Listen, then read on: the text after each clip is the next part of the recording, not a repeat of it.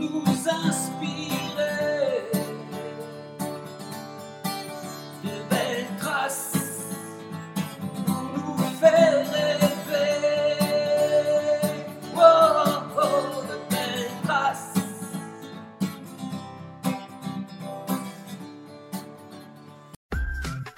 Bonjour à toutes et à tous. Bienvenue dans le podcast Belle Trace. Je suis Flo Masnada, skieuse et passionnée de sport. Choisir, dessiner, laisser ma trace, c'est ce qui m'a guidée pendant des années et je souhaite que cela continue. Alors j'ai pensé qu'à travers ce podcast, je pourrais donner la parole aux grands champions, mes amis, que j'ai eu la chance de côtoyer pendant des années pour qu'ils nous transmettent leurs messages, leurs valeurs, leurs belles traces quoi.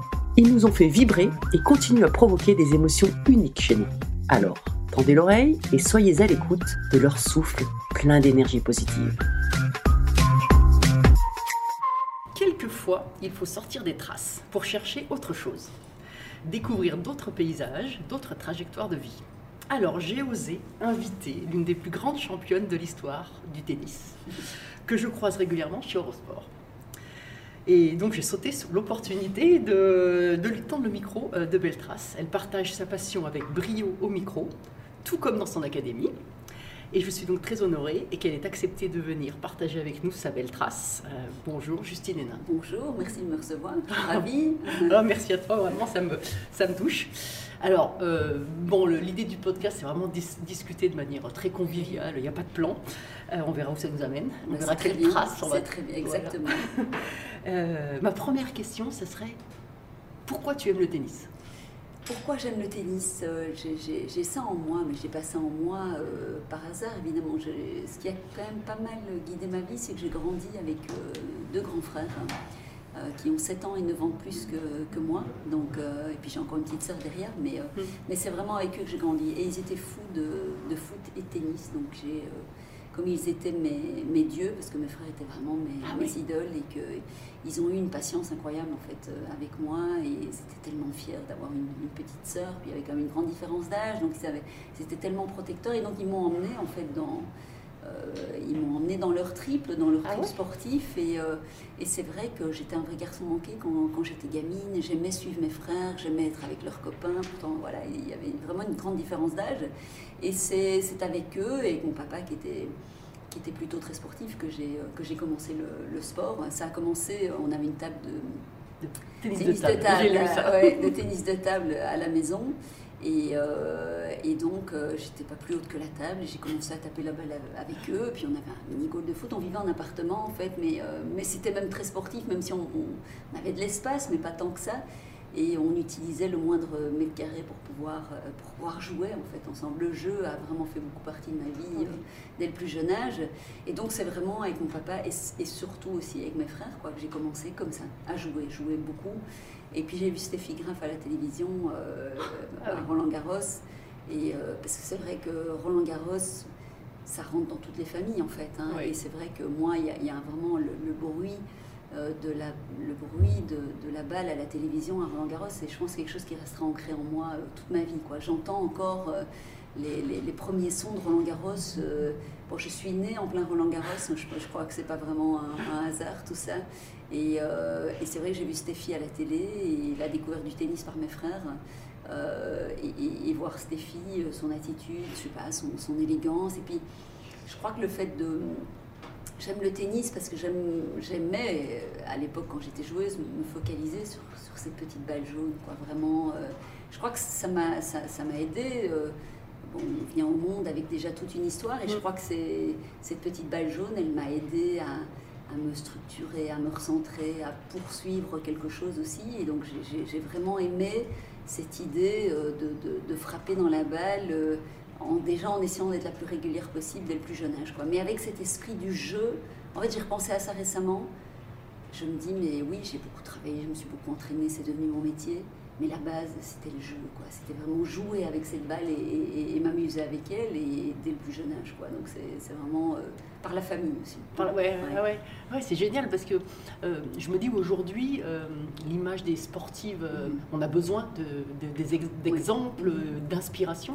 Et c'est vrai que la place du sport féminin qui grandit, heureusement, Mhm. avec des championnes notamment comme toi, et ben, l'idée pour inspirer les jeunes, c'est qu'on les voit encore plus. Quoi. Bien sûr, oui. Puis raconter des histoires, parce que je pense que c'est c'est important. Enfin, moi, dans les projets que j'ai aujourd'hui, c'est d'essayer de- d'amener un, un minimum d'inspiration, en, Ouais. toute, en toute Oui. humilité, mais en tout cas de, de transmettre quelque chose. Et, euh, et quelque part, derrière tout ça, mais il y a évidemment beaucoup de passion, il y a, il y a- il y a beaucoup d'amour quelque part Mm. aussi.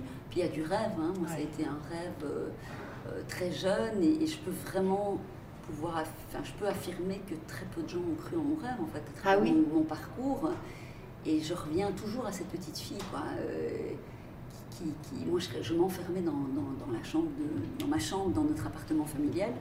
Et donc, je faisais comme Stéphie Graf, quoi. Je jouais la finale de Roland Garros et je me jetais sur le sol de ma chambre. Je, Ah levais les, je levais les bras au ciel comme si j'avais gagné le tournoi. Je faisais semblant de lever le trophée. Ma sœur faisait le rôle du journaliste. Elle me posait les questions, donc je répondais aux questions des Excellent. journalistes.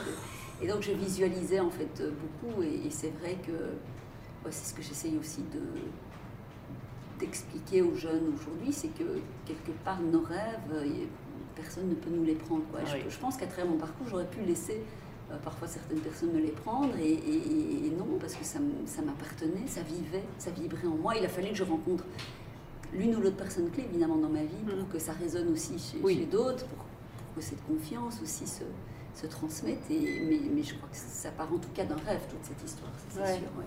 Ouais, c'est génial ce que tu dis. Alors, on parlera après des personnes qui, qui ont compté, mais, mais c'est vrai que quand, et quand tu dis euh, euh, on aurait pu m'enlever mon rêve ou, on croyait finalement peut-être pas en moi, euh, C'est- euh, oui, ça, ça part déjà de presque de la famille en fait, hein, parce Ah que oui. je- moi je peux en parler vraiment facilement Oui, aujourd'hui. Ma maman, bon, elle Oui. n'est plus là depuis longtemps, mais c'était une vraie intellectuelle. Elle était prof de français et d'histoire, donc l'école c'était c'était vraiment super important pour elle. Et elle n'était pas du tout sportive. hein. Elle était Oui. vraiment euh, dans les livres en permanence. Elle montait des pièces de théâtre justement avec. euh, euh, elle était professeure en français et histoire pour des jeunes de 16 à 18 ans, quoi, donc jusqu'à la terminale. Si en, Oui. Belgique, c'est pas les mêmes années, mais elle, écrit, elle montait des pièces de théâtre avec les jeunes filles de 16, 17 ans, justement, pour leur aider à, à prendre con- pour les aider à prendre confiance en elles, en fait. Donc elle avait aussi déjà cette envie euh, vraiment de donner la possibilité à ces jeunes femmes de ouais, d'oser quoi euh, par le théâtre. Et donc euh, moi j'écoutais j'aimais beaucoup écouter ces pièces. J'étais passionnée par par ça. Donc ça c'était le côté plus intellectuel du, du côté de, de ma maman. Et, et elle, bah, je- elle elle nous suivait dans, dans tout ce qu'on voulait faire. C'était une maman très très soutenante. Mais si on le faisait il fallait le faire à fond et puis il fallait quand même bien continuer à, continuer à bien travailler à l'école en parallèle, ce qui n'est pas un problème pour moi, parce que j'adorais l'école aussi. ah, c'est marrant, on a vraiment ça en parallèle, puisque moi, ma- mes parents, c'était euh, si tu veux faire du ski, euh, il y a d'abord l'école. Il y a d'abord l'école. Ouais. ouais. Mais c'est très bien de garder ça Oui. en tête, c'est très bien parce qu'il faut pouvoir, euh, je pense, combiner, parce que bien sûr que le risque il est grand, même si moi je pense qu'à ce moment-là, ma maman, on n'imaginait jamais qu'un jour je deviendrais euh, une, grande joueuse de tennis et que Mm. j'en vivrais. Quoi. Je ne sais pas si dans sa tête, bien sûr, il y avait. euh, des gens comme Nick Bolitieri, par exemple, Oui. un grand entraîneur, qui, moi, quand j'ai eu 9 ans, euh, il m'a fait, il nous a fait une proposition pour que j'aille aux États-Unis. euh, donc, il, il m'offrait ma formation là-bas. On a refusé ça. Enfin, mes parents ont refusé pour moi. Je n'étais pas du tout prête à quitter ma 9 ans, famille, à petit, quitter hein. mon pays. même à 9, à 10, même à 11, Oui. à 12 ans, je suis partie. À 14 ans, je suis partie en tennis-études. Mais mais euh, il y, avait en tout cas de l'intérêt. Et il y avait des gens du monde du tennis qui portaient un intérêt. Donc j'imagine quand même que ça a dû perturber beaucoup, beaucoup mes parents. Donc ils- oui, ils, ils écoutaient tout ça, ils composaient avec ça, ils m'ont conduit partout. Donc j'ai vraiment cette chance d'avoir eu des parents qui m'ont soutenue. Mais quelque part, c'est vrai que j'imagine qu'il enfin, je- enfin, que j'imagine, il se posait beaucoup de questions. Ouais. Et, et je suis persuadée que mon papa, lui, il avait très envie, mais qu'il n'y croyait pas du tout. Et donc ça, c'était compliqué, quoi. Ouais. moi, euh, mais c'est peut-être ça qui m'a fait garder euh, aussi les pieds sur terre et la, la tête sur les épaules, et qui Mm. m'a obligée à développer d'autres ressources aussi. Puis après, ça a été des, des, des- des entraîneurs euh, à la fédération, puis des agents, parce que j'étais trop petite, parce que ma Ah maman oui. venait de décéder, donc j'étais fragile. Il y a toujours eu des gens qui... et c'est vrai que j'ai connu des, des phases de ma vie extrêmement compliquées. Puis c'est vrai que j'avais pas le gabarit. C'est ce qui m'a plu en fait aussi dans toute cette histoire. C'était de montrer que finalement ce qu'on voit, bah, c'est peut-être pas tellement la réalité. Quoi. Et j'avais vraiment envie euh, de montrer que c'était possible en fait. Ça, ça m'a, ça m'a beaucoup, euh, beaucoup habité. Euh, J'oublierai jamais ma première finale de tournoi, j'ai 6 ans et je joue contre une fille qui fait deux têtes de plus que moi. Et, et tout le monde rigole un peu, tu sais, mais qu'est-ce que ce petit machin là va faire contre cette grande, grande jeune fille? Elle aura aucune chance, quoi. Et moi j'avais peur de ça, j'ai très vite pris conscience de mes peurs et je les ai très vite acceptées, mais j'en ai très vite fait un challenge. Et je me disais en moi, non, je vais vous montrer que j'en suis capable. Quoi. Et donc, euh, mais c'est vrai que pendant mon parcours, il y a pas mal de gens, tout un temps, qui n'ont pas y croire, jusqu'à ce que je, voilà, je fasse, euh, jusqu'à ce que je rencontre euh, Carlos Rodriguez, qui va devenir mon coach pour 15 ans et qui, lui, à 14 ans, me dit Qu'est-ce que tu veux faire? Et je dis Moi, je veux, je veux devenir numéro 1 mondial, je veux gagner Roland Garros. Et il m'a dit Moi, je, je en ton potentiel, si, si tu es prête à ce qu'on se donne les moyens, on va y arriver. Quoi. Et, et ce sera pas ce sera le début de quelque chose de nouveau. Le chemin sera encore long, mm. évidemment, à partir de là, mais euh, ce moment, quand même, bah, c'est un peu, quand même, beaucoup le rôle des, parents, évidemment, mais euh, je mm. crois qu'en tant que parent, on fait tout ce qu'on peut, c'est quand même de transmettre une, confiance, évidemment. Mais mon rêve était un peu fou, et ça, je peux très bien entendre aujourd'hui. oui, ça paraissait. Euh, ça paraissait complètement dingue ce que j'affirmais, puis j'étais très discrète, moi j'étais une enfant très timide, donc c'était bien ancré en moi, mais mais je faisais pas beaucoup de bruit et tout ça, c'était pour ça, c'est peut-être le signe que ça vibrait vraiment. Quoi. Donc, euh, donc euh, ouais, c'est tout un travail sur l'obstination euh, absolue et puis à un moment donné faire les, bonnes rencontres qui quand même, parce qu'on a besoin de se soutenir dans notre, évidemment dans le parcours, c'est sûr. Alors justement, comment tu l'as rencontré, Carlos? Ben, Carlos, j'ai rencontré j'avais 14 ans et à l'âge de 12 ans, donc j'ai perdu ma maman. Et à ce moment-là, j'ai une période de flottement pendant, euh, pendant un an et demi, presque, presque deux ans. Je m'entraînais, mais j'avais plus trop envie. Et puis, je, moi, je suis quelqu'un, euh, à l'époque, j'intériorisais beaucoup. Enfin, maintenant, je suis encore quelqu'un de réservé, mais donc j'ai vraiment pris euh, sur moi cette période de, de, ma vie qui était extrêmement douloureuse. Et je savais plus trop ce que j'avais envie de, de, faire dans le monde du tennis. Et puis, la fédération euh, souhaitait depuis un moment que j'intègre le tennis études. Il n'y avait pas d'autres jeunes filles à l'époque au tennis études, il n'y avait que des garçons. Et euh, ben, compte tenu du contexte, on n'était pas trop chaud, euh, mon papa, mm. mes frères, moi, on n'était pas trop chaud pour que j'intègre le, tennis études. Et puis, cette période un peu de latence où je ne savais plus trop ce que je voulais, finalement, on s'est dit, bon, il faut faire bouger les lignes, il faut quand même prendre une décision. Et, mon papa avait entendu parler de, de ce fameux Carlos Rodriguez qui, euh, qui, qui, est arrivé en Belgique, qui avait d'abord travaillé en Flandre, d'abord comme prof de tennis dans un club, et puis qui a gravi les échelons, puis qui a fini. Parce qu'il est argentin aussi. Il est hein, argentin, oui. Donc il est venu en Europe, euh, je crois qu'il avait 20 ou 21 ans, 22 ans peut-être, pour, euh, il était 350e à l'ATP, donc il n'était pas assez bon percer au niveau international. Et il est venu jouer des tournois en France d'abord, beaucoup, pour gagner un peu sa vie. Et puis après, il a atterri en Belgique et là, il a commencé à se former comme, comme entraîneur. Et puis, après quelques années de formation, il est arrivé à l'association francophone de tennis, là, euh, qui était dirigée par un ancien joueur qui s'appelle Eduardo Masso, argentin aussi, qui connaissait bien euh, Carlos. Il l'a fait venir.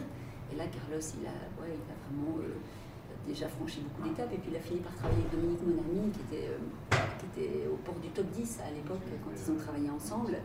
Et donc, euh, on avait entendu parler de ce grand technicien, tout le monde le présentait comme un grand technicien. Et, euh, et donc, mon papa en a entendu parler, un peu, euh, en gros, mis un ultimatum en disant que Justine viendra au tennis études, mais si c'est lui qui s'en occupe. Quoi. Et bon, la, fédération voulait beaucoup que j'intègre le centre. Il fallait encore que ça passe entre Carlos et moi. Et donc là, on s'est rencontrés et ça a été euh, je dirais, un, véritable coup de foudre, une véritable rencontre, mais justement sans être dans une forme de, discours qui pourrait, mm, voilà, qui serait construit pour plaire à l'autre, où euh, il n'y avait pas de forme de, séduction quelconque. Uh-huh. C'est tout de suite été un discours très, très franc. Carlos c'est quelqu'un d'extrêmement direct et euh, il aime aller, aller à l'essentiel. Et une première rencontre, ben, ça a été ça. Il m'a tout de suite demandé de, lui parler de, mes rêves, de mes, de mes envies, de ma de mon envie aussi de mettre des moyens en place, même si je ne savais pas encore. Et ça, tu as réussi à, l'exprimer Parce qu'à 14 ans. Si, si, bah, ah je disais depuis que j'avais 6 ans, moi, que je voulais être numéro mondial et que je voulais gagner Roland Garros. Donc, non, c'était très clair. Et donc là, on est parti sur la. Tout de suite, euh, il y avait des tournois internationaux là, qui m'attendaient. On est parti sur la route pendant un mois ensemble. J'ai gagné les championnats d'Europe, j'ai gagné le tournoi du Stade français. Et puis à la sortie de là, il m'a dit écoute, c'est tout ça, c'est bien, hein, tu gagnes, des championnes d'Europe. Mais euh, c'est là où j'ai, définitivement compris qu'on allait faire un long chemin ensemble. Euh, c'est qu'à la sortie de ça, il me dit Tu veux être numéro un mondial, mais avec ta prise de coup droit comme ça, on va jamais y arriver, tu seras jamais numéro un mondial. Et donc, on va changer la prise, qui est un gros changement parce que Oui. c'était vraiment. euh, elle avait une prise extrême. Comme le swing de golf, quoi. Voilà, ouais, mais c'était très extrême. Et là, il m'a dit, euh, ça va être un changement majeur, donc tu vas plus faire de tournoi pendant six mois et on va se mettre au travail. Et là, j'ai dû me lancer dans un processus de confiance euh, avec lui qui était très compliqué parce que ce changement était fait, j'ai l'impression de ne plus savoir jouer au tennis. En fait, tout simplement, pendant deux mois, je ne mettais plus une balle dans le cours avec ce changement Oui. de prise. Et là, il m'a emmené dans, dans un processus de changement qui m'a beaucoup déstabilisé, mais qui, à la fin, évidemment, après plusieurs mois de travail, m'a convaincu qu'il fallait aussi euh, bah, travailler sur du développement. Je ne m'en rendais pas compte à ce moment-là, maintenant c'est facile d'en parler, mais ça me rappelle juste que le, se donner le temps du travail et le temps du développement, bah, c'est tellement quelque chose d'en fait essentiel. Et cette rencontre euh, m'a apporté ça. On a vraiment euh, misé sur le long terme avec une vision très claire et des objectifs très clairs à long terme et avec des moyens. Euh, bah oui, on s'est donné les moyens, quoi. Et le moyen aussi du changement, euh, même quand j'étais déjà bonne, mais en moins de 14 ans, ça veut rien dire. Et donc euh, là, j'ai vite compris que je m'embarquais dans quelque chose de riche, mais de- mais d'assez compliqué aussi, parce qu'il était, il était très exigeant. Et, et alors, euh, bon, je connais un petit peu le tennis, mais pas, pas aussi bien que ça, euh, finalement. Dans- quand, dans- quand tu montes ta structure, en fait, avec lui, euh, il faut forcément des gens en face pour, pour jouer. Tu jouais quoi avec plus avec des garçons Oui, j'ai joué beaucoup avec des garçons. Donc, bah, évidemment, on, on est en compétition et là, bon, c'était sur le Oui. circuit international, mais au niveau des partenaires d'entraînement, bah, en Belgique, j'ai quand même très vite acquis un, Oui. un certain niveau. Donc là, il n'y avait plus de filles pour, euh, pour jouer avec moi. Moi, j'ai toujours joué avec des garçons, mais j'ai toujours joué aussi avec des garçons au foot, parce que quand j'ai fait du foot, euh, ça remonte à il y a plus de 30 ans cette histoire, hein, parce que j'ai fait du foot pendant de mes 6 à mes 12 ans. C'était dans des équipes de garçons, il n'y avait Oui. pas d'équipe de, de foot de filles. Et donc, et puis de toute façon, je grandissais avec mes, mes grands frères, j'étais habituée Oui. en fait à, à cet environnement. Et, euh, et, euh, et j'ai eu à me faire ma place en fait. Quoi. Je crois que j'ai développé aussi mon, mon caractère. Je ne suis jamais laissé marcher sur les pieds en fait. Et euh, ça a été. je pense que le foot en fait, ça m'a énormément aidé. J'étais centre avant parce que je suis quand même une. Ah oui. je suis une attaquante comme ton jeu aussi, qui, Ouais, est, je suis une, qui est vers je suis l'avant. une fonceuse et, et j'aime avoir un, un rôle à jouer. Quoi. Et, donc, ah, ça m'a ça m'a appris. Bon, D'abord, ça m'a donné de la condition, qu'à cet âge-là, on fait beaucoup courir. En fait, même les joueuses Mhm. de tennis, hein, euh, Oui. petites, on les fait jouer beaucoup, beaucoup au tennis. Mais non, il faut, euh, faut leur faire faire d'autres choses. Il faut développer Ouais. euh, par d'autres sports d'autres qualités et certainement aussi sur le plan physique. Puis, fait- moi, je trouve qu'on on- on rend les choses trop spécifiques à, dès le plus jeune âge, Ouais. en fait, aujourd'hui. Et ça, moi, je, à l'académie, on se bat beaucoup contre ça parce qu'il faut amener plus d'armes. En fait, sinon, on, on rentre de- ouais, vite dans des, dans des jeux stéréotypés Mm. aussi. Puis on, et puis on. Et puis on écœure les gamins en fait, parce qu'on Mm. leur fait faire la même chose tout le temps dès le plus jeune âge. Et donc, euh, J'ai lu Euh, ça de Gaël, mon fils, il n'y a pas longtemps. ah ben voilà. Comme quoi, il, il fait plein d'autres sports. Ouais. euh, Il a besoin de. de Mais la notion de jeu aussi, Oui. de, de rester dans le jeu, parce que à un moment donné, je- pour moi le tennis aussi était un jeu, mais je sentais que c'était plus sérieux que le reste. Et donc le, le foot, Mm. et puis c'était vraiment aussi voilà cette place, ce caractère. Quoi. que j'ai- Donc je me suis toujours entraînée avec avec des garçons en fait, et ça jamais en- parce que maintenant aujourd'hui je, je suis d'un petit peu de l'autre côté, du côté de la Mhm. formation, et c'est vrai que je vois hein, beaucoup de, de joueuses qui viennent à l'académie, et donc l'idée de pouvoir être dans les meilleures conditions possibles, c'est quelque chose qui revient toujours, ça. Et Oui. moi, je, je combats beaucoup ça parce que je trouve qu'on doit composer avec les conditions qu'on a. Alors bien sûr que quand on se professionnalise, il y a un moment, Mm. il y a un âge où euh, on prend euh, ce qui vient, quoi, et on prend ce qu'on nous donne aussi, et on fait Et on ça. sait pourquoi on est là. Voilà, et on sait pourquoi on est là, et puis, et Mm. puis il faut continuer à créer soi-même. Quoi. Je pense que c'est, c'est ce qui, euh, bien sûr que dans la compétition, enfin certainement dans le tennis, il y a un adversaire en face, donc il y a cette notion d'adversité, mais je pense qu'il faut continuer à faire en sorte que les choses aussi viennent de soi-même, qu'on puisse provoquer les choses, quel que soit l'adversaire en face. Donc moi, c'est vrai que je... J'ai toujours euh, joué avec les sparring partners euh, bah, qui étaient disponibles, qui avaient envie de jouer avec moi, que Carlos trouvait pour moi. Euh, C'était pas toujours facile, mais qu'est-ce qui est facile? Rien n'est facile de toute façon. Oui. Dans la vie déjà, dans l'absolu, dans cette vie-là euh, non plus, parce que c'est fait de, de haut et de bas, et dans tous les sports on, on le sait, même si ça reste un- une vie extrêmement privilégiée, je suis la, la Oui. première à le dire, mais, mais l'adversité elle va être partout. Quoi. Donc si on commence à toujours chercher dans un match, on ne va pas être dans les conditions idéales, jamais. Ouais. Et donc, euh, moi, j'ai toujours accepté ces conditions d'entraînement. Et puis après, sur les tournois, évidemment, j'avais l'occasion de jouer avec des filles, mais finalement, le, ouais, me faire ma place euh, au milieu des garçons, euh, ça c'est quelque chose qui m'a qui m'a beaucoup aidé et qui m'a apporté une force de caractère bah, dont on a besoin, hein, c'est Ouais. sûr.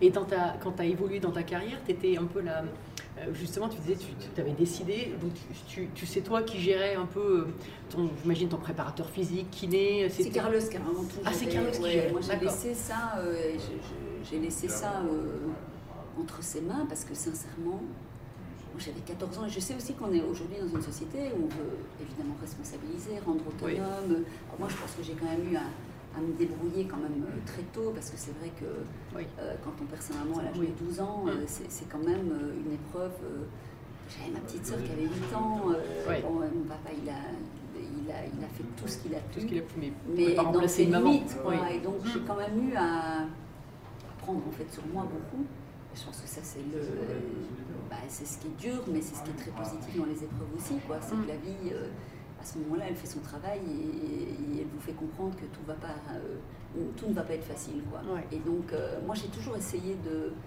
Ma petite fille me disait d'ailleurs, euh, il y a, il y a 2-3 ans de ça, elle me dit Mais quand même, tu étais très jeune. Et je dis Oui, j'étais très jeune, et bien sûr, j'en ai souffert.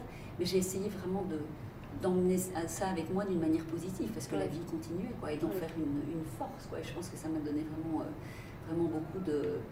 euh, beaucoup beaucoup de force et, et après bah, sur oui sur la gestion de carrière donc à 14 ans moi j'estimais pas savoir enfin j'estimais pas tout savoir en Ouais. fait à l'époque quoi. et je trouve quand même que on a encore besoin de guide, on a encore besoin de pouvoir faire confiance. Alors la personnalité, elle se construit petit à petit. Et moi, je n'avais pas tellement envie euh, de m'encombrer en fait de choses. Euh, Pour moi, j'ai, le- euh, par exemple, tout ce qui était extra-sportif, alors j'ai pu le regretter. hein. Enfin, pas, pas le regretter, mais j'ai eu des mauvaises surprises en grandissant, euh, en, enfin, voilà, en, de- en devenant une, une grande joueuse et puis une championne qui gagnait aussi beaucoup d'argent. Ben, j'ai eu des mauvaises surprises parce Oui. que j'ai pas été bien entourée et j'ai fait des mauvais choix, mais c'était même pas des choix, c'est que à l'époque, tout ça pour moi n'était pas très important. Pour moi, c'était le sportif. Quoi. Puis un jour, je me suis réveillée, je me suis dit, bah, j'ai fait quelques mauvaises rencontres, mais j'en ai fait plein de bonnes aussi. J'ai Oui. longtemps continué à regarder un, un regard, euh, avoir un regard positif euh, sur, euh, sur tout ça. Donc, euh, non, sur le plan sportif, j'ai toujours euh, laissé euh, la main à, à Carlos, mais par contre, et il le savait, le- le- le- notre grande force c'était qu'on se connaissait par Oui. cœur et lui, il a appris vraiment à très très bien me connaître. Moi, j'avais juste besoin d'une chose, mais c'est comme pour tout le monde, on a besoin de bien se sentir. Et bien se sentir, ça ne passe pas nécessairement par avoir quelqu'un qui va toujours dans votre sens, au contraire. Oui. Bien se sentir, c'est sûr. pouvoir être dans un climat Mm. de confiance, c'est-à-dire que pour nous, la règle d'or, c'était une parole vraiment libre. Quoi. Donc, euh, Carlos, il- mais c'est plus facile quand on commence à travailler ensemble alors que j'étais jeune, hein, d'adulte à adulte, ça devient Ouais. quelque chose de différent. Il n'a jamais eu peur de me dire quelque chose par, par peur de perdre son job. Quoi. Et, Ouais. euh, donc il y a la confiance qui se nourrit, et puis on a fait des rencontres magnifiques euh, Mm. avec des préparateurs physiques, avec des kinés, avec des médecins. Enfin, on a, ça a été une vie extrêmement riche. Moi j'ai toujours eu un très très petit entourage. Parce qu'on avait euh, un mot d'ordre, c'était la simplicité. quoi. On voulait Ah oui. simplifier en fait euh, l'approche.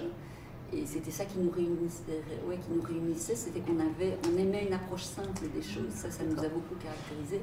Donc assez peu de monde, des gens compétents certes, mais surtout des gens qui avaient envie d'être là pour mon projet quoi, et qui avaient envie de vibrer autour de ce projet.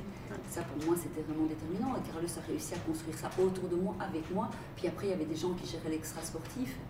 Mais, euh, mais c'était le sportif qui prenait le dessus en permanence quoi, dans, mes choix, euh, mes choix de carrière. Et parce que pour moi, c'était, c'était ça ma priorité. En fait. Donc ça a été à ce niveau-là relativement simple à gérer pour moi. Et, et donc avec cette petite équipe qui était autour de toi, euh, l'approche d'une finale d'un des sept grands chelems que tu as, que que gagné, euh, elle était, c'était une, vous aviez déjà discuté de comment tu aimais, enfin vous savez certainement comment tu aimais te préparer les, les, les- les- les moments d'approche jusqu'à cette finale, quoi, l'avant-match. Je crois que ça, c'est, vraiment quelque chose qui, euh, qui vient avec euh, l'expérience en fait et qui devient naturel. Euh, C'est, il y a beaucoup de choses qui ont été mises en place. J'ai beaucoup travaillé euh, avec la visualisation. Ça a été Oui, tu as dit au début, euh, des, oui. petites, hein, des petites. Petite, donc, mais euh, en fait, je ne savais pas que c'était de la oui, visualisation. moi, je sais, je vais le pareil, découvrir c'est la même tard. chose, oui. euh, j'imaginais en fait euh, vraiment, en fait, je me projetais dans, dans des victoires, mais déjà pas mal de mois, le- des années avant Roland Garros et puis quelques mois avant Roland Garros, je, me- je me projetais quoi. Tout un travail de visualisation n'était pas spécialement quelque chose d'ultra planifié, c'était presque une forme de, de- oui, je me projetais, je visualisais, je me conditionnais peut-être. Enfin, je crois que je construisais déjà un peu mes victoires à ce moment-là. Donc c'est un outil. Et plus je me rapprochais du tournoi, et notamment juste avant les matchs, en fait, ça me permettait d'évacuer mes doutes. Quoi. La Oui. visualisation, pour moi, c'est euh, Mhm. c'est vraiment un outil euh, qui permet de.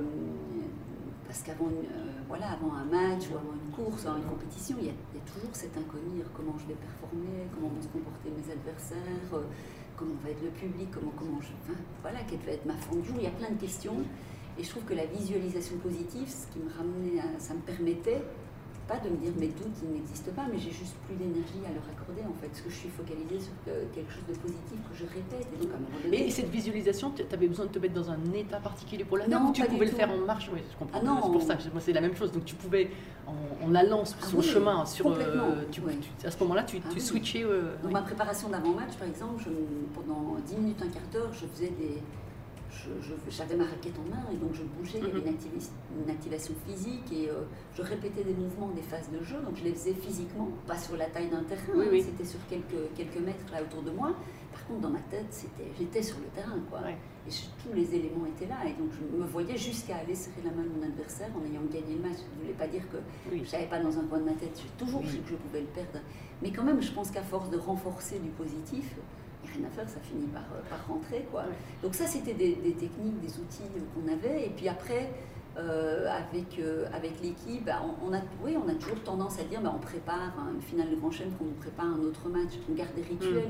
C'est C'est Mm. Oui, oui. déterminant, justement, pareil. Pour se mettre dans le meilleur état possible. Pour, euh, et puis pour finalement, parce que les rituels nous rassurent, et donc comme pour la visualisation, c'est la même chose. Donc fallait garder une, une routine. Alors au fur et à mesure des années ou de l'expérience ou des finales de Grand Chelem, ben, la routine elle s'affinait un peu par Mm. rapport à ces moments-là. Mais l'état évidemment il est très particulier. Moi c'était vraiment un état que j'adorais. quoi. C'est Ouais, tu ces recherchais de finale, Ouais. ces jours de finale, même si je savais que j'allais très mal dormir, j'allais dormir très tôt Oui. euh, ces, ces- ces soirs-là parce que je savais que j'allais, comme j'ai un tempérament plutôt anxieux, ben, les anxieux se réveillent plutôt très tôt. Quoi. Et donc je savais qu'à 4h, 4h30 du matin, j'allais Oui. être réveillée. Donc j'étais, il m'arrivait d'être. Enfin, je, à 9h, j'étais au lit, je dormais. Parce que je n'avais pas du tout de Ah, pour, mais, tiens, pour gérer la finale qui était à 15h, Ouais, mais j'avais pas, j'avais pas de difficulté. Oui, mais ouais, on dit que les heures avant minuit comptent double, Oui. c'est ça. Donc, euh, je n'avais aucune difficulté pour m'endormir. Par contre, je savais que j'allais me réveiller tôt et que ça allait euh, Ouais. cogiter. Euh, et donc, euh, ben voilà, j'ai appris à me connaître, à mettre ces petites choses en, en place. Mais j'adorais cet état. Puis la fatigue le jour même, même si on a moins dormi, on la ressent pas. hein. C'est l'accumulation qui est compliquée, l'adrénaline. euh, mais euh, J'aimais ces moments-là parce que c'est ces moments où il faut faire sortir quelque chose, quoi, et on ne sait pas si on va être capable de le faire sortir, on s'est préparé pour. Et, et ça, c'est vraiment. euh, ah, j'ai- J'aimais cette, cet état d'énorme nervosité qu'il fallait gérer, quoi. C'est vraiment. euh, c'est pas du tout quelque chose qui me manque aujourd'hui parce que, parce que j'aime une nouvelle forme d'adrénaline dans, dans, dans ma vie qui est totalement différente. Mais si je me replonge dans, dans l'état de ces grands moments-là, euh, oui, quand, quand des athlètes disent c'est pour ça qu'on s'entraîne, oui, je pense que Ouais. quand on a envie de ça, c'est pour ça qu'on s'entraîne. Et tu te disais qu'une phrase particulière peut te motiver ou c'était. euh, Non, alors j'ai toujours eu une citation un peu Oui. euh, qui. euh, J'aime bien les, les citations. Il y en Oui. avait une euh, d'Hélène Keller qui, qui me parlait beaucoup. Encore aujourd'hui, même, même si je m'ouvre à beaucoup d'autres Mhm. choses, c'est La vie est une aventure audacieuse où elle n'est rien. Et c'est vrai que je, je ramène Ah, beaucoup oui. la question de l'audace. J'en parlais là euh, pour évoquer Gaël, mon fils. Il faut l'audace dans les moments. euh, Oui. Il faut de l'audace, quoi. Il faut y aller il faut y aller, il faut oser. Et, et, euh, et en fait, parfois, c'est ce qui fait la différence avec, avec ceux qui arrivent à obtenir un peu plus de résultats, hein, finalement. Et c'est pas facile à, à aller chercher. Mais c'est vrai que quand, au final, quand, quand on n'ose pas, on connaît presque un peu l'issue de, de Mm. l'histoire. Et ça a peut-être un côté rassurant. Quand on ose, ben, on aura tout donné et peut-être que ça n'aura pas marché quand même, qu'on n'aura pas été assez Mm. bon. Et il faut l'accepter. Ouais. Et ça, j'ai toujours bien aimé cette, euh, cette approche. Et j'essaye de, m'en- de me la rappeler encore maintenant, parce qu'il n'y a rien à faire avec l'âge qui avance, euh, avec des enfants, avec, Mm. ah, voilà, avec une vie qui a changé. Parfois, euh, je me freine un petit peu plus qu'avant et j'essaye de me souvenir de ça, parce que en fait, c'est quand même souvent payant. Ouais, c'est sûr. ça, c'est vrai. Et alors, toi, en tennis, c'est finalement, c'est un duel. Euh, et, et dans ta carrière aussi, tu l'as fait en parallèle avec Kim Oui, oui, oui, oui. Est-ce que vous avez, vous avez la, la On, a on a un an hein d'écart, ouais.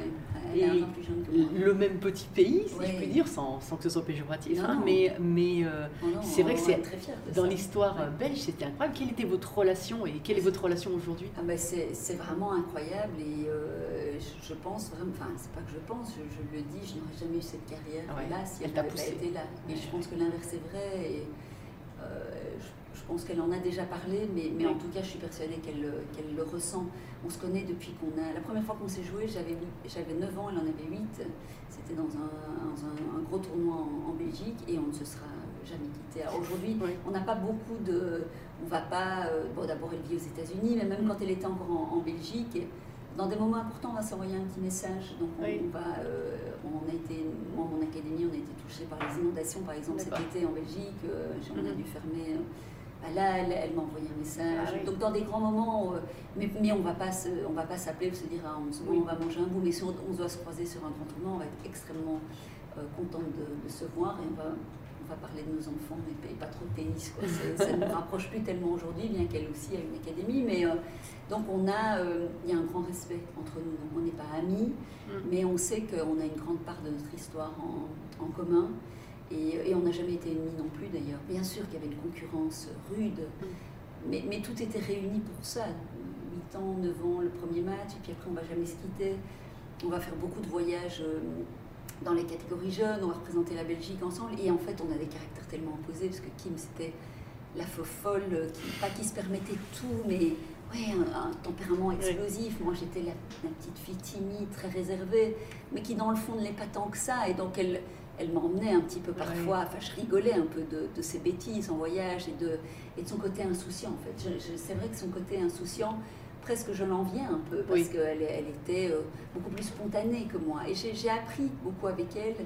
Et puis c'est vrai qu'il y a eu le décès de ma maman. Euh, Mhm. Quelques années plus tard, c'est sa maman qui a été malade. Et là, on s'est retrouvés euh, en Israël lors d'un tournoi. J'étais très touchée par la situation. Il y a beaucoup de Mhm. moments euh, qui, qui nous ont rapprochés, en fait, Mhm. finalement. Puis après, ça a été ouais, l'accession. Pour elle, d'abord une première finale de Grand Chelem, avant moi. Donc il y a toujours eu cette concurrence et cette émulation quand elle faisait quelque chose de bien. Ça m'inspirait, j'avais envie de faire comme elle. Et je pense que on s'est vraiment euh, tiré vers le haut comme ça, toutes les deux. Alors après, nos entourages parfois étaient un peu plus virulents. C'est souvent comme ça. Bien sûr qu'on. Oui, c'est souvent comme ça, c'est vrai. Ou les journalistes de- de- du Et pays. puis après, la presse, mais Eh ça oui. c'était. Et encore, on n'a pas une presse bien, Oui. bien méchante en Belgique. Mais Kim était du Nord, moi du Oui. Sud. L'histoire était parfaite pour euh, à la fois nous opposer, mais nous rassembler aussi. Et c'était dingue en fait. C'était pour un petit pays, effectivement, comme la Belgique, on était numéro 1, numéro 2. En même temps, quand on a joué la finale de Roland Garros et que c'est le roi de Belgique qui, qui nous remet euh, les trophées, enfin, c'est quand même un, un moment vraiment incroyable. Et pour l'une et pour, euh, et pour l'autre. Donc on, on ne se quittera jamais vraiment. Nos histoires, elles sont. Ah, euh, sûr. oui, elles sont entremêlées. Et, euh, et, et moi, je garde une, une véritable ouais, tendresse pour Kim parce que je sais que dans mon, dans mon parcours de vie, je lui dois beaucoup. Donc il faut. La concurrence, en fait, elle est, elle est tellement importante si on s'en sert bien. Oui. quoi. Si on s'en sert bien et, et si on a envie aussi d'accepter, d'observer ce qui se passe chez l'autre, Mm. comment on peut s'en inspirer, s'en- se nourrir de ça, se rebeller contre certaines défaites. Moi, ma carrière a changé euh, après une, une énième défaite contre Kim. C'était en Belgique en plus, donc c'était euh, Mm. compliqué pour moi à gérer. C'était à Anvers. Et là, Carlos, à la sortie de ça, on partait à Dubaï, on fait le débrief là-bas, juste avant mon premier match, enfin la veille de mon premier match à Dubaï. Il m'a dit Mais est-ce que tu veux continuer à passer à côté de tes matchs et à subir et ne pas prendre de risques Euh, Est-ce que tu veux continuer? J'étais déjà aux alentours de la Mm. dixième place mondiale. J'étais déjà une très bonne joueuse, mais je voulais plus. Et j'osais pas, quoi. J'osais pas. Et donc, euh, je sortais toujours de ces matchs avec beaucoup de regrets en me disant j'ai, On m'a tiré sur l'élastique et je me, je me lâchais pas, en fait. Et ça, ça a été une, une défaite. euh, bah, c'était contre. Ça a été une Ah oui. défaite clé. Et un discours euh, très franc euh, à la sortie de ça. Et, quelques semaines plus tard, je battais Serena pour la première fois. Puis je gagnais Roland Garros trois, trois mois plus tard aussi pour la première fois. Donc, euh, c'est des grands moments de vérité aussi. Voilà, Ouais. C'est ça, Ah, que j'aime dans le sport, en fait. C'est qu'il y a aussi des, des grands moments de vérité euh, par rapport à soi-même. On ne peut pas vraiment se cacher. Mm. Je, trouve, et ça, je trouve ça assez beau. oui. Mm. Ouais, c'est, drôle parce que moi aussi j'ai eu un peu un passage comme ça où, euh, sur la, la- pas loin de la fin de ma carrière, mais quelques années avant, euh, euh, voilà, je rate une course et puis je me qualifie pas pour les finales. Enfin, tu vois, un échec aussi. Oui. Et là, il y a un entraîneur, euh, Gilles Mazega, qui me dit euh, Non, mais tu t'as vu dans l'état. où J'étais en limite dépression. Il me Mhm. Mais t'as encore envie de skier? Si c'est pour être- te mettre dans ces états-là, il Oui. faut peut-être changer vraiment des choses. quoi. Mhm. Et après, bah, justement, j'ai changé. Je suis allée plus vers la- les disciplines de vitesse, où j'avais plus de plaisir et, je me mettais moins, et, et ça a fait évoluer Ouais, ma carrière. Avec un Et, discours franc, quoi. aussi. voilà, avec un discours franc et voilà, et que, mais, mais aussi que j'étais prête à entendre. Enfin, je Bien pense. sûr. Donc, euh, Puis on n'est pas toujours prêt à. Il y a des moments, en fait, pour entendre les choses aussi. Parfois, Oui. on n'est pas prêt. oui, Et c'est ça qui fait aussi, je pense, un, un Ouais. parcours. Quoi. Toi, c'était peut-être ce moment-là, et Mm. peut-être qu'un peu plus Ah tôt, ouais. tu l'aurais pas entendu. Ah non, puis après euh, j'ai eu j'ai regagné puisque été de nouveau médaillée olympique et Ouais, tout ça, donc c'était c'était. reparti. Ah ouais, ouais, ouais, c'était. euh, Mais et puis ouais, faut parce que parce que tu prends un- t'en prends un coup pour ton ego là, mais c'est bien. En même temps, ça fait du bien oui. Après, c'est, on, a de l'ego, je pense, en tant que sportif de haut niveau, inévitablement.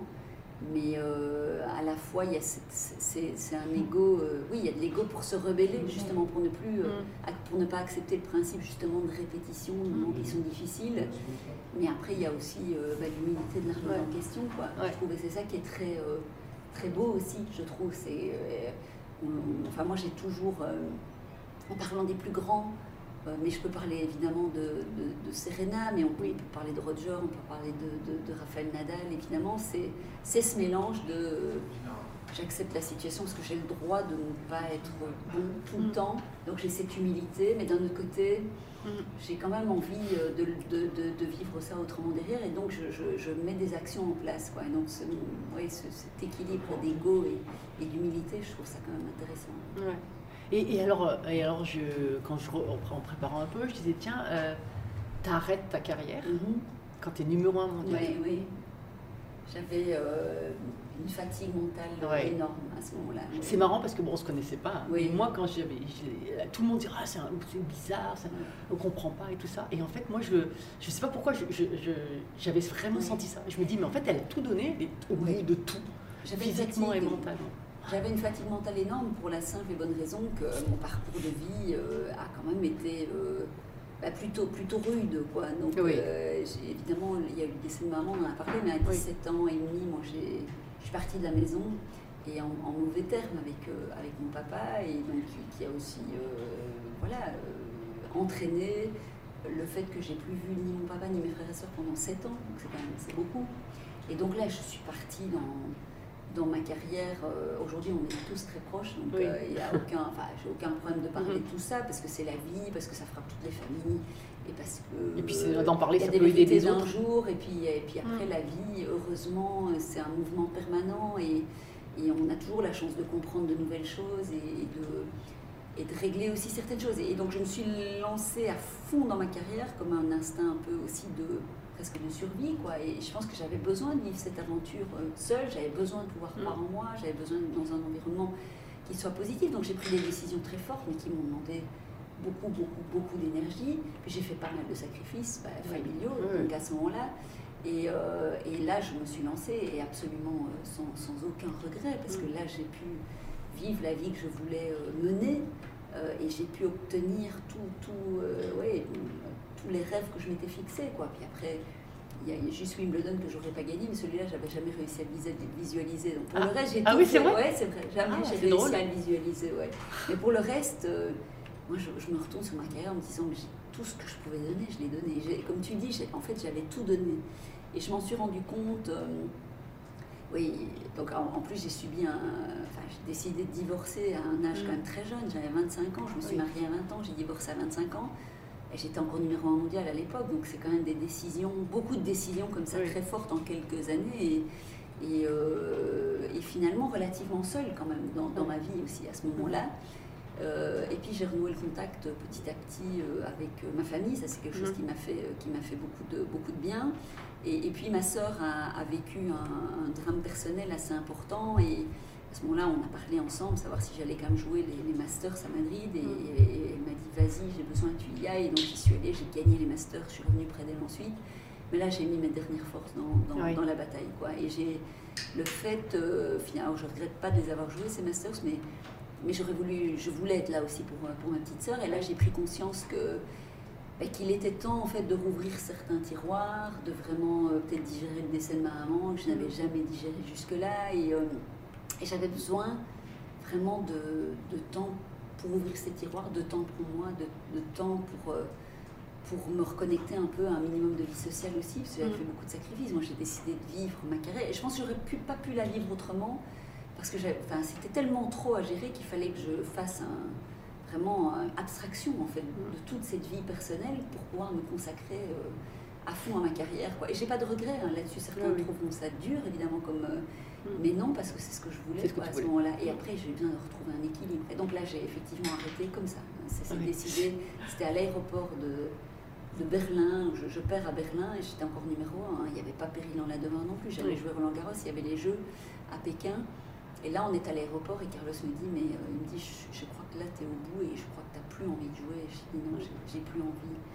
Et bon, la, la seule erreur peut-être, c'était de... Enfin, mais c'est comme ça, moi, je suis... euh, je suis même 300%, ça a été de dire c'est pour toujours, quoi, parce Oui. que l'histoire montrera que c'était pas pour Mm. toujours. Et que la vie n'allait pas être simple, en fait. hein, Mm. Sortir comme ça si jeune, pas tellement bien préparé. Pas préparé, oui. Euh, c'est- ça a été une période. Tu, tu l'as ressenti comme ça, mais en revanche, je sais pas que tout le. Tout le T'avais pas imaginé quand tout j'ai décidé, j'étais soulagée, j'étais Oui. heureuse. Puis j'ai, j'ai- je suis partie skier pour la première Oui. fois de ma vie. J'avais jamais skié. Et, euh, et tous mes, mes amis euh, skiaient. Ça faisait des années qu'ils me disaient Ah, tu verras quand tu viendras skier. Donc j'ai découvert le ski, j'étais aux anges. Ah bah ça, je des comprends. choses. Bah hein, oui, ça. évidemment. ouais, c'est, c'est resté une grande, grande passion. Je l'ai. Et mes Ah bah, J'espère qu'on pourra skier ensemble. ah bah, euh, ce serait avec joie, avec joie. Et, et mes enfants, euh, on le- ils Oui. commencent à skier et ils adorent. Donc je, Oui. ça je, je m'éclate vraiment, ça fait partie de mes nouvelles euh, passions. Euh, mais euh, donc j'ai fait des choses que, et puis, euh, que j'avais jamais faites et je me reconnectais à une vie un peu plus normale. Et puis je sentais que j'avais ce besoin de, de reconnexion aux gens, quoi, parce que Ouais. finalement j'étais quand même assez seule. Mais ça a été très dur en même temps, parce que le cadre disparaît, Carlos n'est plus là, mon préparateur Ouais. physique retourne à son travail. Enfin, je me suis retrouvée quand même assez fort seule, je me suis un peu perdue, un peu dispersée aussi à ce moment-là. Et le tennis m'a vraiment manqué. J'ai eu envie de revenir au tennis en ayant compris aussi des tas de choses, en étant plus reconnectée à moi-même aussi, en ayant entamé un travail sur moi-même, parce que j'avais entamé une psychanalyse aussi Mhm. à l'époque euh, que, que, que j'ai continué, que je continue encore depuis, parce que c'est un travail voilà, sur soi-même perpétuel, et, euh, et ça c'était une merveilleuse euh, aussi euh, découverte et aventure dans, ma vie.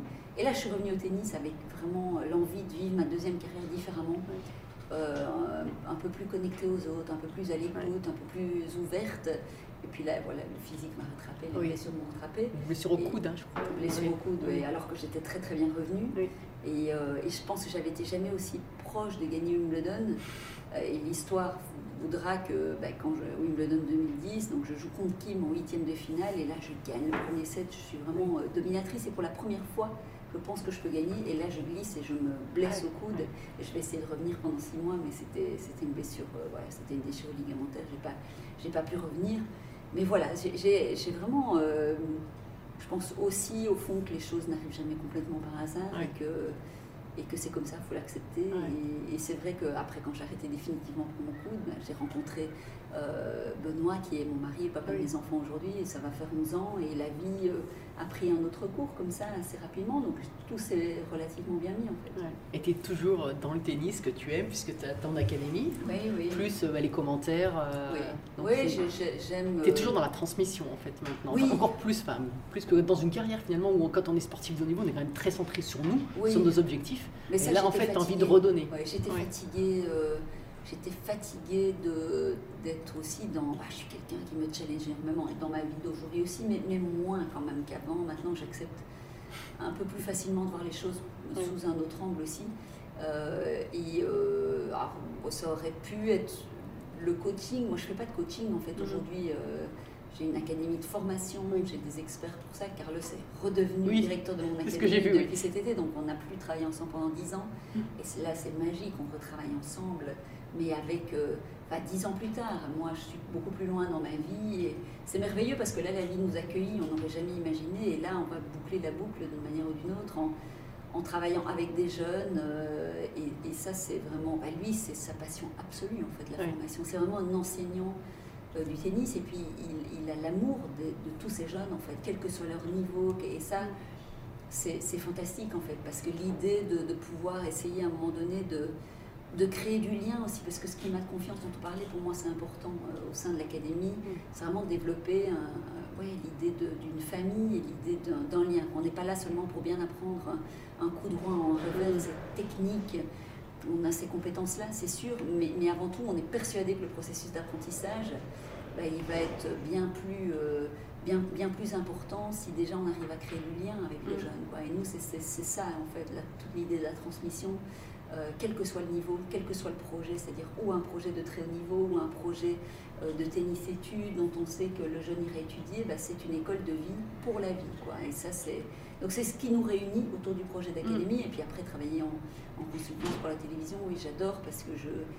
euh, je- J'aime encore apprendre, j'apprends encore Mm. beaucoup tous les jours avec, euh, avec les, les journalistes, avec les consultants. J'ai besoin de continuer à, à grandir. J'aime avoir ce regard différent sur le monde du tennis et ça reste quand même le tennis Mm. euh, en moi, même si je joue dix fois par an, à mon avis, pas plus que ça. Tu skis plus que tu ne Je joues au tennis? Oui, oui, bah, en termes de, oui, oui, de nombre d'heures, certainement.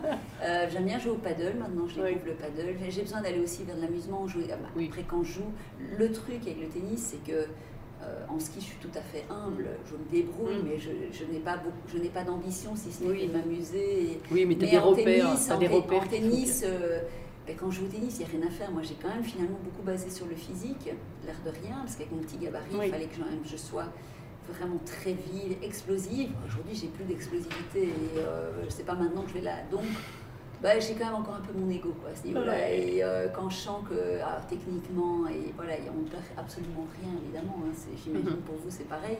Mais euh, c'est bien lié au physique, donc euh, du coup, tu peux plus appuyer aussitôt. eh ben voilà, c'est donc c'est ça, hein, c'est euh, pareil. Moi, je peux plus. vais- le timing va plus être aussi propre qu'avant parce qu'il n'y a rien à faire. Les gens Mm. ne suivent plus. Et donc, non, je vais vers d'autres choses, Oui, mais tout en restant très, très chose. Et puis après, je donne un peu de conférences dans, Oui. dans le monde de l'entreprise aussi. Oui. Et ça, j'aime beaucoup. euh, bah, parce que moi, j'ai découvert finalement à, mon tout petit niveau avec l'académie où j'ai vraiment euh, euh, beaucoup restructuré. euh, et j'ai- appris d'abord restructurer oui, les sociétés financièrement. J'ai appris vraiment beaucoup, beaucoup de choses. J'ai appris la, la gestion des, des ressources humaines et on a dû vraiment oui, retravailler notre, notre modèle. Il y a beaucoup de Mm. concurrence aussi dans le monde des académies. Et ça a été un énorme apprentissage pour moi parce que j'ai appris ça euh, avec euh, l'observation, avec euh, la pratique, avec euh, mon bon sens, je pense, et puis en, en m'entourant et, et en observant. Mais c'est vrai que j'ai quand même été longtemps à la manœuvre à, à l'académie, en m'occupant de la direction générale. Et là maintenant, j'ai commencé à déléguer parce que j'ai envie de voilà, d'être- à nouveau plus quelque part sur le terrain, au contact des jeunes et de vraiment travailler sur cette, euh, ce travail de transmission plutôt que d'être dans un bureau où, euh, où j'ai aimé ça. Et Oui. J'aime bien, et, enfin c'est- mon académie, donc j'aime bien comprendre Mm. toutes les facettes. J'ai tout fait. hein.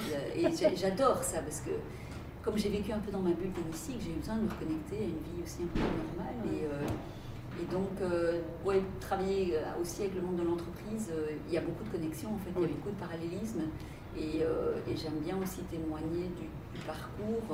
Je pense qu'il y a, ouais, il y a beaucoup de choses qui, parallèles, il y a beaucoup Mm. de, de choses qui se retrouvent. Donc, je fais ça un peu aussi. Donc, je reste active et en même temps une maman voilà, Ouais. très présente, Oui. même si je m'interdis pas de voyager. Tes enfants font du sport. Oui, ils font du sport. Ma fille, c'est de l'équitation. Donc, là, on va vers complètement un Ah domaine que je connais absolument pas, me fait un peu peur, mais que j'explore euh, avec elle, Oui. quoi, finalement. Et Ah ça, oui. c'est très riche, évidemment. Elle a 8 ans et demi. Et puis mon fisson, il a 4 ans et demi, et lui, il est plutôt branché euh, ballon et, et Ah. balle de tennis. Donc, lui, il a commencé le tennis il y a quelques mois. Et je le suis, quoi. Donc, euh, le samedi, normalement, je n'allais pas à l'académie. Euh, et puis maintenant, il a cours le samedi matin, donc je suis quand même là tous les samedis matins. Mais en tant que maman, euh, pour aller le voir euh, s'amuser. Et qu'est-ce que tu lui dis justement à ton petit Ah, je lui dis rien. De toute façon, il ne peut pas m'écouter parce que il, il- il m'a dit non, mais tu sais, papa joue beaucoup mieux au tennis que toi. Alors que Ah. sincèrement, mon mari n'a quand même pas trop le sens de la balle, mais bon, forcément, son papa est son dieu. Donc, Oui. c'était très marrant. C'était très très marrant. Mais maintenant, il commence à se rendre compte quand même que finalement, je touche pas la balle si mal que ça. Donc, on va taper comme ça euh, ensemble. Mais j'ai déjà bien compris de toute façon que j'aurais pas grand chose à lui dire à ce niveau-là. Et, et sincèrement, juste le plaisir voilà, de, de jouer ensemble, que ce soit au tennis, au foot, à d'autres choses s'il m'amène autre part, comme avec euh, Lali, avec qui je suis au manège euh, bah, toutes les semaines. Et ça, c'est ouais, c'est vraiment bah, différent Bah, pour moi. différent, donc, euh, oui. donc je les suis là. Mais oui, ils font du sport et ça j'y tenais, même si j'ai pas euh, poussé non plus. parce que je pense que c'est quelque chose de relativement naturel. Donc s'ils ont envie de faire de, de la musique, d'aller vers quelque chose de plus artistique, ce sera magnifique. Aussi, chacun doit trouver Mm. sa voie. Euh, donc, euh, oui, c'est euh, c'est passionnant maintenant de les suivre et dans, dans un autre rôle, quoi, bien Ouais. sûr. T'aurais pu être euh, maman en jouant? Non, moi j'aurais pas pu. Ouais. Non, j'aurais pas pu, même si j'admire et, euh, et je trouve ça magnifique que, que des femmes maintenant euh, le, osent et, et s'octroie aussi le, le droit et la possibilité de le faire, même si je pense que c'est très dur, et de toute façon l'histoire montre Oui. que c'est très très dur, hein. je pense que c'est vraiment, j'ai j'ai Mm. beaucoup beaucoup de respect, beaucoup d'admiration. Moi je n'aurais pas pu, euh, parce que je trouve que ce sont deux métiers en fait euh, tellement prenants. Alors euh, des- évidemment des, des tas de femmes qui, qui travaillent et qui sont mamans, c'est vrai que le sport de haut niveau nécessite une telle, un tel espace Oui. voilà, psychique qui doit être Mm. libre aussi. Et c'est vrai qu'en tant que maman, ben, on n'est jamais totalement libre dans sa tête. hein. Il, y a, il y a beaucoup, de, beaucoup de questionnements et c'est vrai que la vie change. Mais, euh, et, et c'est évidemment un élément euh, déterminant. hein. Euh, forcément, quand on veut devenir maman, on doit poser le choix euh, professionnel. Et là, il y a des, des athlètes qui essaient de montrer que c'est possible. Et franchement, je les admire beaucoup. Moi, j'en aurais pas été capable. Physiquement non plus, je pense. Et, et donc, non, j'ai pas de regret par rapport à, par rapport à ça. Ouais. Alors ma toute dernière question, parce qu'on arrive à la fin du Oui. podcast. Tu- Enfin, d'habitude j'en ai deux, mais tu as déjà répondu sur la, ta devise. D'accord, euh, voilà. Et la toute dernière, traditionnelle, c'est qu'est-ce que c'est pour toi une belle trace? Qu'est-ce que c'est pour moi une, une belle trace? C'est une trace euh, authentique, je pense, euh, fidèle. Pour moi, c'est quelque chose d'important dans, euh, dans ma vie. euh, C'est de, de suivre son, son instinct. quoi. C'est c'est quelque chose qui est, qui est important et qui soit, euh, qui soit fidèle euh, à, à qui on est. Ça, c'est quelque chose que j'ai toujours essayé de, de dessiner, je pense, dans, Mm. dans ma vie. Et les gens qui m'ont connue petite, euh, même si pendant ma carrière, voilà, j'étais... euh, euh, forcément dans ma bulle et donc je pouvais paraître beaucoup plus, euh, plus froide, d'ailleurs Mhm. ce qui n'a rien à voir, je pense que j'étais authentique en fait dans cette froideur Oui. à ce moment-là, parce que je me protégeais beaucoup, donc je pense être vraiment restée euh, fidèle euh, à moi-même et ça pour moi c'est vraiment une belle trace, c'est euh, de rester euh, soi-même à travers le chemin, quel, quoi qu'il se présente en fait, les, les Mhm. succès, les, les échecs. euh, avec le, ouais, avec le respect évidemment euh, des gens qui, qui nous entourent à ce moment-là et, et- et la reconnaissance, parce que c'est vrai que ça a été une vie où euh, ben, il y a pas mal de gens qui ont fait beaucoup pour moi aussi, et ça j'ai envie de, bien sûr que je m'en souviens et que j'ai cette reconnaissance, mais euh, une belle trace, c'est une trace, une, une trace authentique, garderai comme ça. Bah, écoute, merci beaucoup, c'est un honneur de t'avoir, c'était passionnant. Ben, merci beaucoup, merci à toi Merci. de m'avoir fait confiance. merci. Merci à tous, chers auditeurs passionnés. Vous savez qu'en ski, on récompense les jeunes skieurs avec des étoiles. Alors, si ce podcast vous a plu et que vous voulez continuer à suivre les belles traces et à le faire découvrir aux amis, mettez non pas 3, mais 5 étoiles. Et pensez à écrire un petit commentaire pour m'aider à progresser et à dévaler les pistes encore plus vite. Allez, tchuss